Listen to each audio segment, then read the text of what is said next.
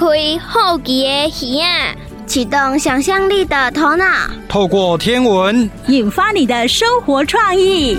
欢迎收听《天文 No Idea》。大家好，我是菲菲。大家好，我是吉祥。欢迎收听《天文 No Idea》。吉祥，你有没有想过，为什么晚上可以看到一颗一颗亮晶晶的星星呢？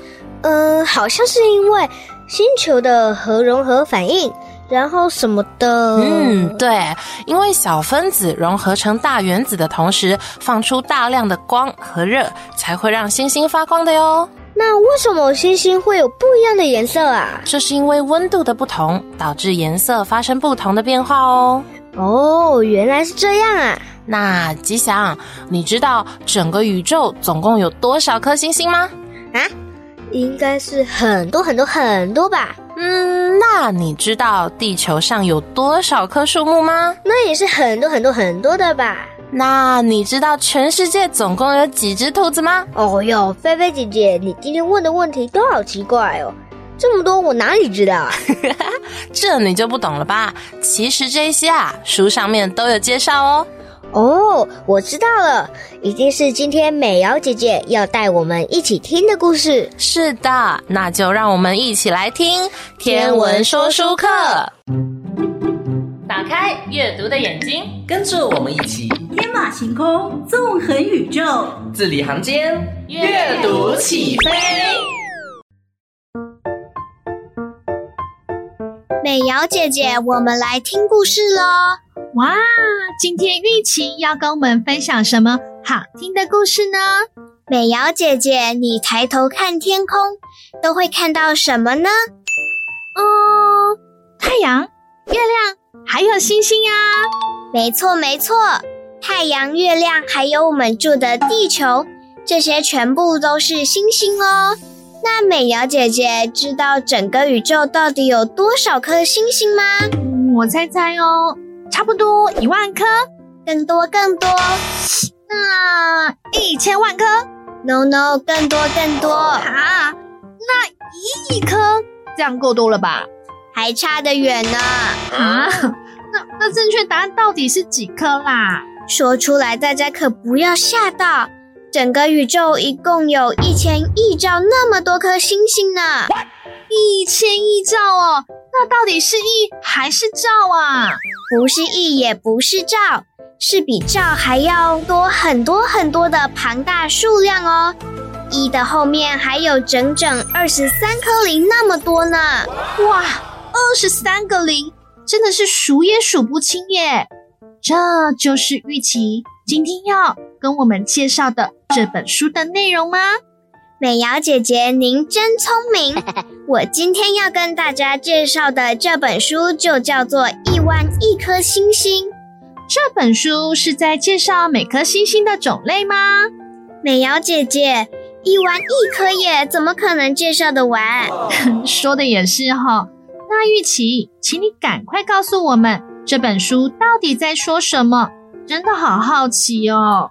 美瑶姐姐。那您知道我们住的地球有多少棵树木？我们一辈子可以走多少路？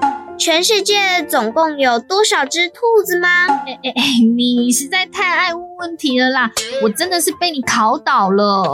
没有啦，因为这本书就是在告诉我们这些地球上的神奇数字呀。哦，好特别的一本书哦。那到底有哪些神奇数字呢？还有啊，你刚刚说的什么树木啊，还有兔子的，到底是有多少啊？哈哈，看了这本书，你就会知道所有答案了哟。Oh. 嗯，那你就不要卖关子，赶快告诉我吧。好啦，地球上一共有三百七十亿只兔子，然后有三兆棵这么多树木哟。每个人一生平均会走十六万公里的路。差不多是绕地球五圈，而且还有十四亿兆的水覆盖在地球表面，所以地球看起来才会是蓝色的。这些听起来是不是很神奇？哇，真的是我们从来没有计算过的数字耶！就是啊，这个世界充满各种神奇数字，数字里可是藏着很多好玩的事呢。就像地球上住着七十五亿个人，同时也住着一万兆只蚂蚁。最神奇的是，全世界的人竟然和所有蚂蚁一样重呢！更夸张的是，这些重量全部加起来，居然只占了地球总重量六万亿兆公斤的一小部分而已。哇，地球真的很重耶！没错，就是这些重力让我们可以稳稳地站在地上，不会飞出去外太空的。而且美瑶姐姐，您知道一生中会不小心吃下多少虫子吗？呃，虫子，我可是从来没有吃过虫子的哦。虽然不是我们故意吃的，不过我们一辈子吃进去的虫子重量加起来可能重达三十二公斤哦！啊，三十二公斤，呃，好恶心哦！听说刚好是一只黄金猎犬的重量呢，是不是很难以想象？只要看了这本书，就可以知道更多关于这个宇宙的神奇数字哟。听起来真的好有趣哦！我要赶快去找这本书来一探究竟了。蓝潭国小的图书馆里就有这本书，大家可以去借来看看哟。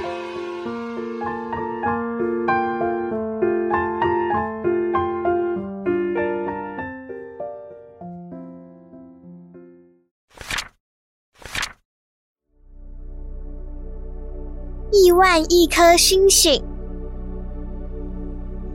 告诉你一个秘密，太阳其实是一颗星星，而整个宇宙大约有一千亿兆颗星星。绕着太阳的是一颗又蓝又绿的星星，就是我们居住的地球。它看起来是蓝色的，因为有十四亿兆公升的水覆盖在上面。它看起来是绿色的，因为上面有三兆棵树木。在地球的背后，太阳还没有照到的地方，你可以看到像星星一闪一闪的灯光。那些灯光是来自二百五十万座城市、小镇、村子的人们。有些人正在看书，就像你。一样，有七十五亿的人居住在这个地球上。你想不想知道另一个秘密？地球上同时也住着一万兆只蚂蚁。最神奇的是，七十五亿个人竟然和一万兆只蚂蚁一样重。但是。这全部只占整个地球的重量六万亿兆公斤的一小部分而已。地球的重量可以将月球紧紧拉住，让月球在距离我们三十八万公里的轨道上绕着地球运转。这股拉力称为重力。重力在你试着跳向月球的时候，将你拉回地面。三十八万公里大约是绕地球十圈，或是将大约四亿二千万个你、小狗、蛇、吉他、棒球棍从头到脚排起来那么混乱。现在，请你吸一大口气，然后憋气五秒钟，重复做六百三十万零七千二百次后。你就会多了一岁，就算不这么做，你也会在三千一百五十三万六千秒后多了一岁。这个世界充满各种神奇的数字，一个叠着一个组成，让我们的世界变得完整。每场大雷雨平均下了一千六百二十兆个雨滴，冲浪时最高的浪有十层楼那么高。每个人一生平均可以走十六万公里，差不多是绕地球五圈。一只大白鲨约有三百颗牙齿，只有五百四十六个人到过外太空，其中一位美国外太空待最久，在外太空待了三百四十天。这个世界大约有三百七十亿只兔子。人们在一生当中可能吃下三十二公斤的虫子，也可能比这个更多。世界上最高的建筑物位于杜拜，有八百二十八公尺高。在你读完这本书的同时，书里的每个数字几乎都改变了，可能变得更大或者更小。连天上的星星数量也是。我再告诉你一个秘密：你可以在一二三四五六七八九十十一十二十三十四十五十六十七十八十九二十二一二二三二四个零颗星星中的某个地方找到某个特别的东西。独一无二的你就在这里。就是现在，正读着这本书。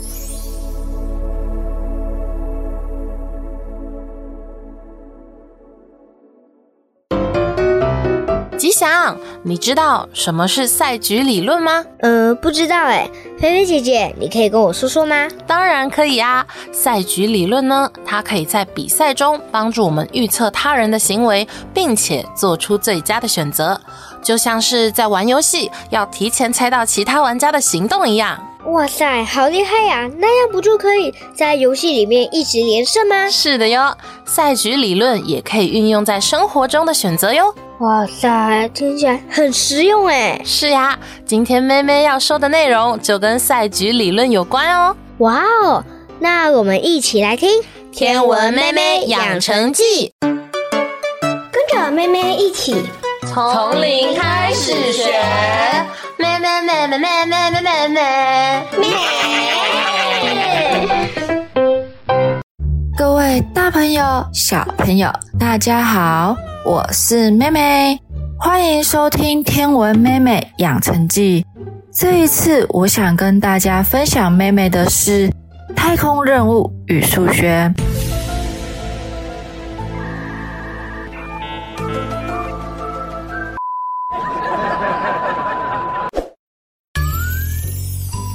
不管是台剧、日剧、韩剧、美剧等等的戏剧，剧情里总是看得到好人与坏人。坏人每天都在思考着如何战胜别人，赢得胜利，让我们看得又爱又气。这便让妹妹想到啊，不是心理战，而是赛局理论哦。就跟着妹妹一起听下去吧。赛局理论呢，是在一九二八年被提出来的，但真正发扬光大的是经济学家约翰纳许。那时候哟，他站在个人的角度去分析人的行为，从猜测对方的下一步来选择对自己最有利的行为。最后啊，双方选择策略有时会出现均衡点，也就是我们所谓的纳许均衡。赛局理论呢，其实相当的有趣哦。它可以拿来预测别人的行为，以及协助自己决定策略。因此啊，它可以广泛运用在生活上。举凡呢，决定是否跟随着竞争业者降价啦，摊贩设点设在哪个最好呢？甚至啊，是不是该先打电话给爸爸呀、妈妈，或者是？男朋友、女朋友等等的，都可以用赛局理论来解释哦，并且找出最好的结果。而赛局理论呢，分成有限的赛局跟无限的赛局。有限的赛局就可以有既定或者是已知的对象或玩家，同时呢，还有固定的规则。大家只要事先都有共识，达到某个目标后，赛局就结束喽。反之，无限的赛局是玩家有些已知，有些未知，没有明确或者是事先同意的规则哦。虽然可能有习惯性的或者是规定来约束玩家的行为，但玩家在这个宽松的范围内。想怎么行动都可以，甚至呢，玩家也可以打破惯例。如何进行这场赛局呢？完全由玩家自己决定哦。而且啊，不论何时，基于何种理由，玩家都可以改变他们参与赛局的方式哦。其实呢，简单来说啊，赛局就好比是一场游戏哦。有限的赛局就是只要有两个认识的人进入这游戏，游戏的规则也非常的明确。那只要完成游戏的规则，达到目标，游戏便结束了。但反之啊，无限的赛局是这个游戏啊，没有要求人数打法，只告诉你呢，最后完成打倒魔王就可以过关喽。就在这样的情况下。我们就可以有各式各样的人一起进来游戏，打法不同而有不同的策略去进行打击，直到打倒魔王。还记得妹妹在第三集的时候有提过妹妹厨房吗？那时的我说我调配了猪脚的口味。那认识妹妹都知道，既然是实验的精神嘛，就不一定会成功呀。换言之，品尝的朋友都要有强大的胃，可以消化吸收嘛。久而久之呢，大家就会觉得，若是妹妹做的料理，就要思考看看。若今天是外面买的，就可以直接吃喽。有一天呢，有个朋友。帮了我一个大忙，妹妹呢就想请她吃妹妹煮的饭，但她怎么样都不愿意吃哦。就在种种的因素之下，大家都觉得妹妹煮饭不好吃，所以呢，妹妹只好使用了赛局理论哦，来帮助我的朋友做这个决定。所以呢，赛局开始喽。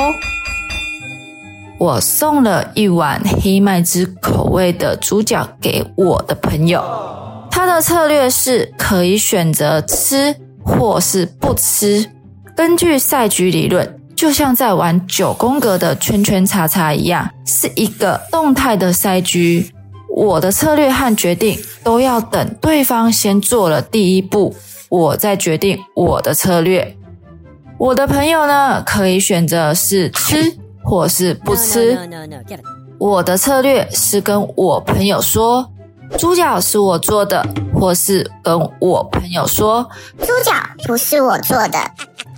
如果这猪脚是我做的，而且很好吃，那我朋友就输了，我就赢了。那若我朋友吃了又觉得难吃，那就是我输了。那我们先不考虑这个哦。我的朋友呢，是一个心思极为细腻、步步为营的个性。若我利用他的亏欠感，让他吃的主角，那如果说他在 IG 里 po 文表示好吃，那一样我就赢了哦。OK，那现在啊，我朋友在选择吃的状况下，而且啊，若又公开称赞好吃，那接下来就是我的决定喽。如果这时候我跟他说猪脚是我做的，那就是我赢了。但其实这样太没有意思了。我要让我朋友去猜，到底猪脚是我做的还是外面买的。所以呢，这是一个重复的赛局。如果他说猪脚不是我做的话，因为他是唯一一个吃过那份猪脚的人。他必须看着我去做那份猪脚，并且亲自试吃才能判断。因为呢，他是唯一一个吃过那份猪脚的人嘛。那如果他说猪脚不是我做的，若他不是吃我第二次重新做的猪脚，他怎么知道第一份猪脚不是我做的呢？味道一不一样，只有他自己知道嘛。所以呢，我改变了规则，也就改变了赛局嘛。所以，朋友，到底你要承认猪脚是我做的好吃，还是要试吃呢？听众们，请帮我的朋友做个选择吧。赛局理论呢，利用科学来预测人理性的行为，接着做出一连串的战术。你要假设对方和你一样。又聪明又理智的状况下，因为啊讯息的不对等和不透明，所以各种心理战、欺骗和打探消息会是你制胜的关键。比如跟人家玩剪刀石头布的时候，你跟人家说我要出剪刀哦，然后再出，或者是我要先出剪刀哦，然后跟人家对个眼，然后再玩。这两种策略是不同的哦。如果是重复的赛局啊，像我跟我朋友一样，可以参考对手之前的反应，再加上是不是一次定输赢。所以背叛和合作也是一种策略哦。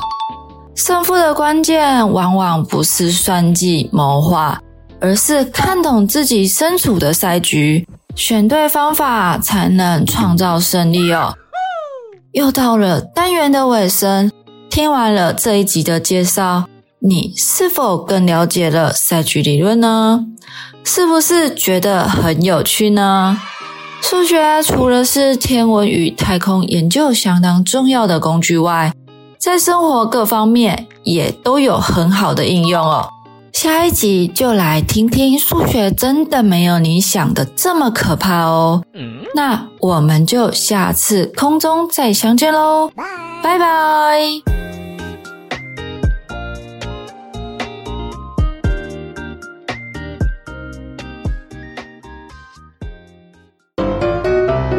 飞马座的身体就是所谓的秋季四边形哦，这个我知道。它也称为飞马座四边形。嗯，对哦。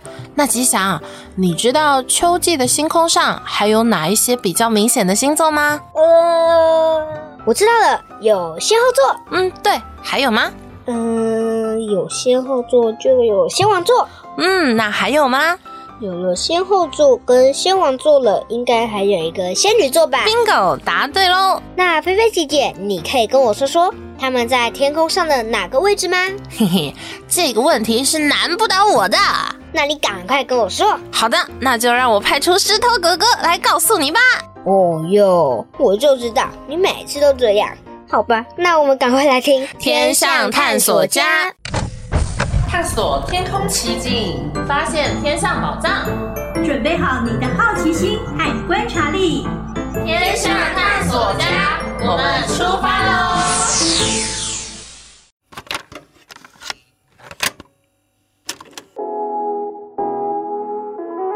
欢迎收听《天象探索家》，我是喜欢看浪漫星空的石头哥哥。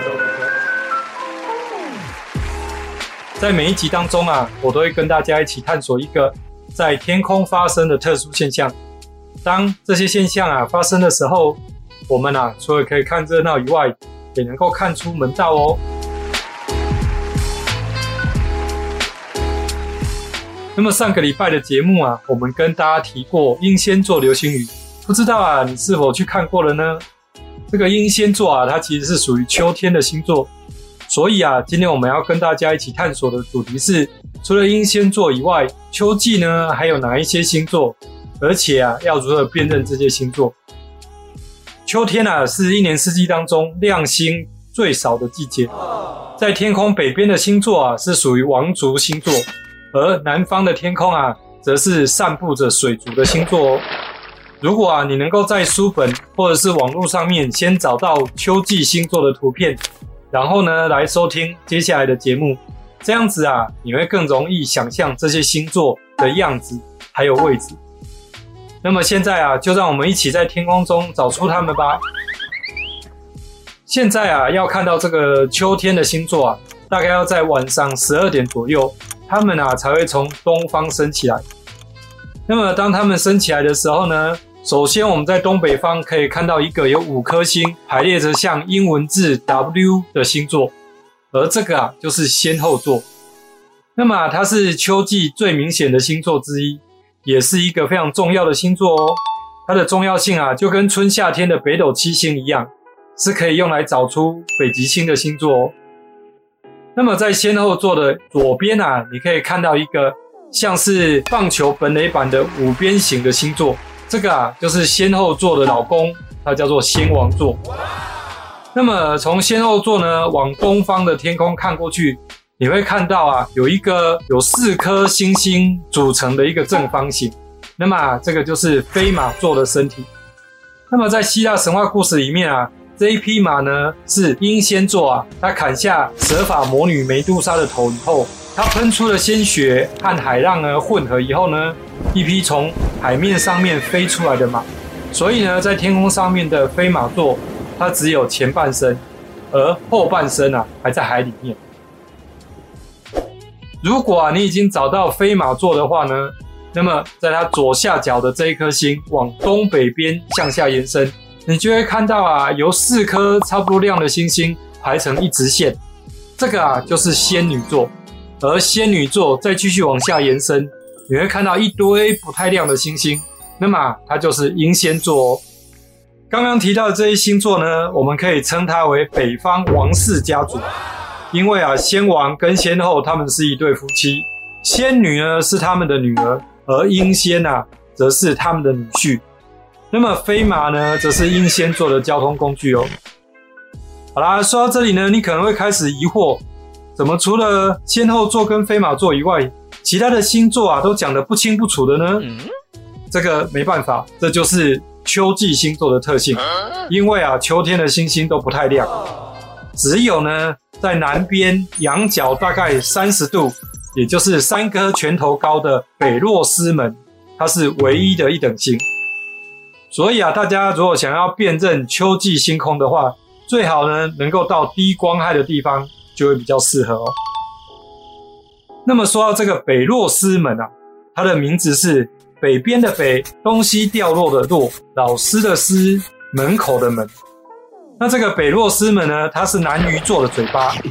这个星座啊，大家可能不太有印象。不过啊，在这个鱼嘴巴上面有一团星星，它啊就是大家熟悉的宝瓶座哦，也就是一般人称之为水瓶座。而在宝瓶座的西边，有一串星星排列成一个像 V 字形的项链，也很像一个 V 字形的回力标。它啊就叫做摩羯座，它是一个啊羊头鱼尾巴的星座。想必啊，大家对这两个星座呢都很熟悉，因为啊，他们都是生日星座里面哦。我想啊，你一定发现刚刚提到的这三个星座，包括南鱼座、宝瓶座和摩羯座，他们都跟水有关。而秋天啊，不只是这些呢跟水有关的星座，它还包括在飞马座的南边有双鱼座，而双鱼座的下面呢就有一个金鱼座。那这些星座呢，我们就可以统称它们叫做水族的星座。好啦，那么秋天呢，虽然亮星比较少，但是啊，深藏在夜空中的秘密景点却很多哦。首先啊，我们来了解其中三个著名的空中景点吧。首先啊，在仙女座里面有一个银河系，我们称它叫做 M 三十一仙女座银河系。这一个啊，天空的景点呢，要用天文望远镜才能够看得到。呃，如果你呢，你是用赏鸟用的望远镜，大概呢会看到一团蒙蒙雾雾的小亮点。这个亮点啊，虽然看起来很小，但是啊，这个银河系里面可是拥有两千万颗星星哦。只是啊，它离我们比较远，所以我们在地球上面看起来，它就是一个模糊的光点。另外啊，在英仙座里面有一个双星团。那么星团的意思呢，就是一堆星星聚集在一个宇宙空间当中。看起来啊，这些星星呢都很靠近。所以啊，英仙座里面有两个星团很靠近，但是呢，他们是分别属于不同群的星团。那么这个英仙座双星团呢，只要用赏鸟的望远镜就可以看到它哦。如果你也想要看到这个双星团呢，最好的方式就是参加各地天文协会的活动，这样子啊，你就不用找太久就可以看得到。但如果你想要呢，尝试一下练习自己找到这个双星团的话，也没关系哦。首先呢，你要先在东北方找到我们刚刚讲的像 W 的先后座，然后啊，我们把这个先后座这五颗星星由上而下来编号，编一二三四五，然后从先后座的第三颗星星往第四颗星星延伸过去，大概两倍的距离，你就可以看到这个双星团。从望远镜看起来，它就有两坨的密密麻麻的星星很靠近在一起。那么最后呢，英仙座还有一个著名的景点，那就是变光星大陵五。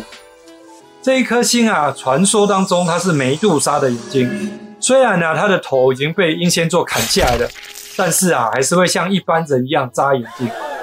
所以啊，大陵五这一颗星的亮度就会变亮、变暗再变亮。那每眨一次眼睛的时间呢，大概是二点九天左右。那根据啊现在的天文学家观察和推测，大陵五啊其实是有两颗互相环绕的恒星。那这两颗呢，其中一颗比较暗，另外一颗呢比较亮。所以每次啊，当暗的星星呢经过亮星星前面，那么它的亮度呢就会降低。所以其实从地球上面看起来，就很像星星呢在眨眼睛一样。那么这个现象啊，古代人能够编出这么好听的神话故事来推测自己所看到的这个天象事件，你觉得他们是不是很厉害呢？那么今天这一集的天象探索家。石头哥哥就跟大家探索到这边，希望啊你能够持续打开眼睛，留意周遭的环境变化，继续啊跟我一起成为一个天象探索家。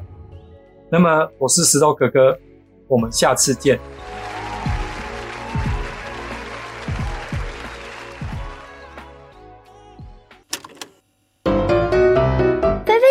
你知道虫洞吗？嗯，虫洞呀，简单来说，它就是宇宙中的隧道。宇宙中的隧道，嗯。理论上来说，它可以扭曲空间，可以让原本相隔一万公里远的地方变得近在咫尺，一下子就能够到达了。哦，这样子听起来好方便啊，就像哆啦 A 梦的任意门一样，咻，一下子就到达想去的地方。嗯，这么说也是没错，但是虫洞非常的危险。而且按照理论来说，它会穿越时空，所以你可能会被传送到过去或者未来。它不像是任意门一样那么简单的啊！这么恐怖哦！那还是哆啦 A 梦的任意门比较好用。对呀，所以我们还是幻想一下任意门就好了啦。话说吉祥，你怎么会突然想要了解虫洞呀？哦，因为可乐爸爸今天要聊的电影好像就跟虫洞有关哦，所以我想说，就先稍微了解一点点。原来是这个样子呀，那我们就赶快来听可乐爸爸介绍的电影吧。咦，好啊好啊，那我们一起来听《天文影分身》。有的浪漫，有的科幻，有的搞笑，有的恐怖。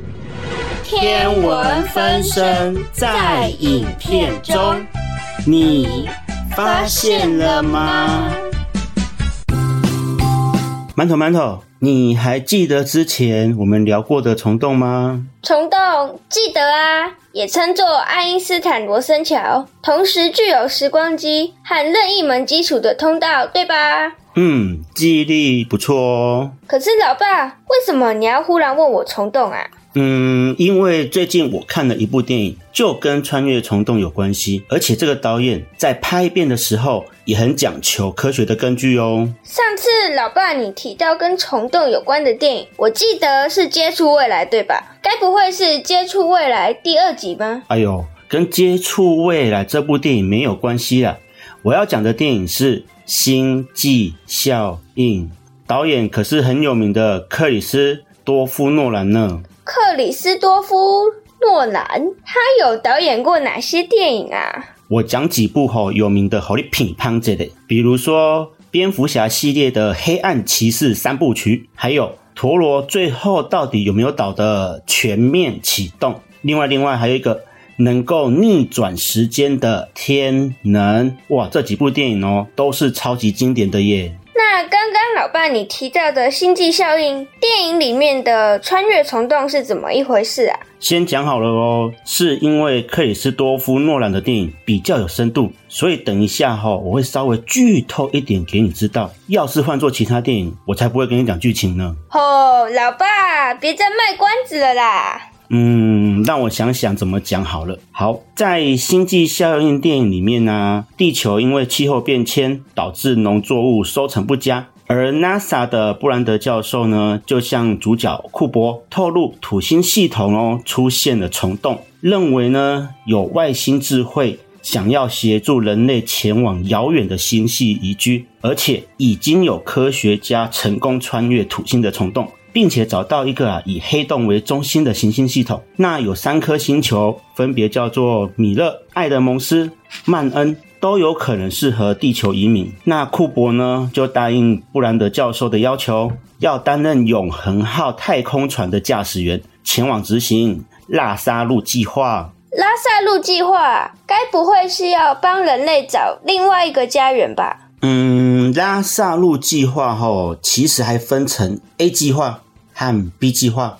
A 计划呢是确认这三个星球适不适合居住后呢，透过布兰德教授的重力方程式来协助人类前往移民。而 B 计划呢，则是带着人类的胚胎进行殖民。不过留在地球的人类，则会啊面临灭绝的后果。B 计划也太残忍了吧！等于是现存在地球上的人类都是必死无疑啊！唉，这也是没办法中的办法啊。接下来库珀他们哦，抵达米勒星时有遭遇到一些事。对于库珀而言，虽然呢当下只经历了几个小时，可是啊，对地球上的人来说，已经超过二十三年的时间了耶。这怎么听起来跟浦岛太郎到海底龙宫的故事情节很相像？天上一日，人间百年。老爸，这要怎么用科学去解释啊？嗯，这是因为黑洞啊有庞大的引力而造成的引力时间膨胀，使得米勒星的一小时大约等于地球七年的时间。引力时间膨胀，这好难理解。在牛顿的古典物理理论中呢，时间是绝对的。也就是说，你的时间跟我的时间是一样的，也就是我的一分钟也等于你的一分钟。这本来就是这样吧？跟引力时间膨胀有什么关系呀？好，那馒头，我先问你好了，你知道光速有多快吗？当然知道啊，光速在真空中大概是每秒三十万公里。而在爱因斯坦的狭义相对论中有提到哦，时间是相对的，跟刚刚讲的绝对是不一样的哦。那在时间相对之下，如果你的速度越接近光速，那你的时间就会比别人过得更慢一点。可是库珀他们的太空船有到光速那么快吗？嗯，或许有可能哦。库珀他们的太空船啊，可能是接近光速在飞。所以库珀在出发前跟女儿说，当他回来的时候，可能已经跟女儿一样的岁数了。另外呢，爱因斯坦的广义相对论更提到，时间除了被速度影响之外，也会被重力影响哦。因为黑洞是个重力超大的物质，所以重力。或是引力导致的时空扭曲率越大，时间就过得越慢。这个是广义相对论所提到的时引力时间膨胀。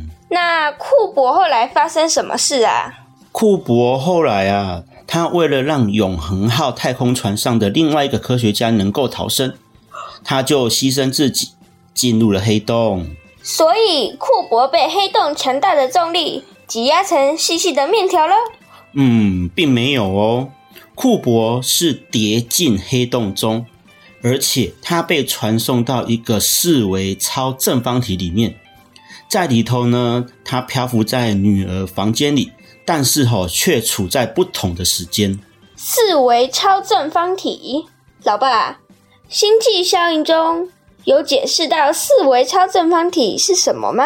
电影里面是没有解释到四维超正方体，不过呢，库伯他发现可以在四维超正方体中用多出来的空间轴传递重力，而且借着重力传递模式密码，可以把这些信号给处在不同时间里的女儿，而且他的女儿呢，长大之后是个科学家哦。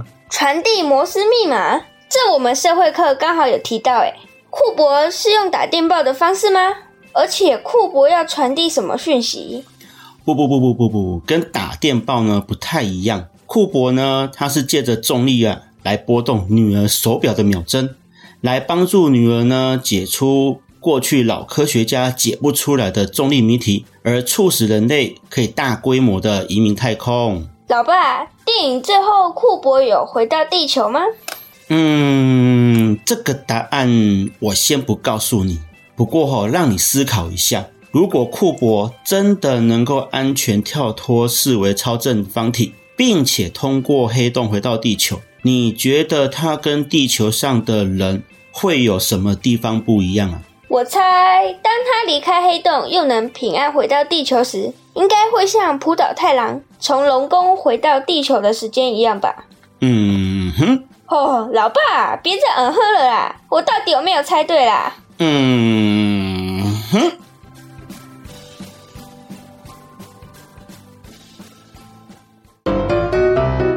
以，菲菲姐姐，库珀到底有没有重新返回地球啊？这个问题问得很好，那你赶快告诉我，答案是自己去看电影，我才不爆雷嘞！哦哟，够来吉特。好啦，那总是要有一点点好奇，才会让你想要去探索嘛。嗯，也是啊，我现在就很好奇，我想要赶快把这部电影看完。好，那你等等再回去看，我们先把重要的事情做完。好。各位大朋友、小朋友，今天的节目已经接近尾声喽。在这里要跟大家说，我们节目的收听方式还有 Yes 五二加一的 Podcast，还有 YouTube 搜寻侏罗城的星空。记得可以加入 Line 的官方账号，搜寻小老鼠 A S T R O K N O W I D E A，也就是小老鼠 extra No Idea，这样子就可以加入天文 No Idea 的官方账号喽。里面会有更多的即时消息哟。另外有一个大家的福利，每周都会有的，有奖征答，大家记得要去线上填问卷拿礼物哦。好啦，那欢乐的时光总是过得特别快，又到时间讲拜拜。在这里要提醒大家，要记得我们的节目播出的时间是每周一、周二的中午十二点到下午一点，记得要锁定 FM 九二点三。明天也有天文 No idea 哦，要记得收听哦。那我们下次再见，拜拜。文化部影视及流行音乐产业局补助直播。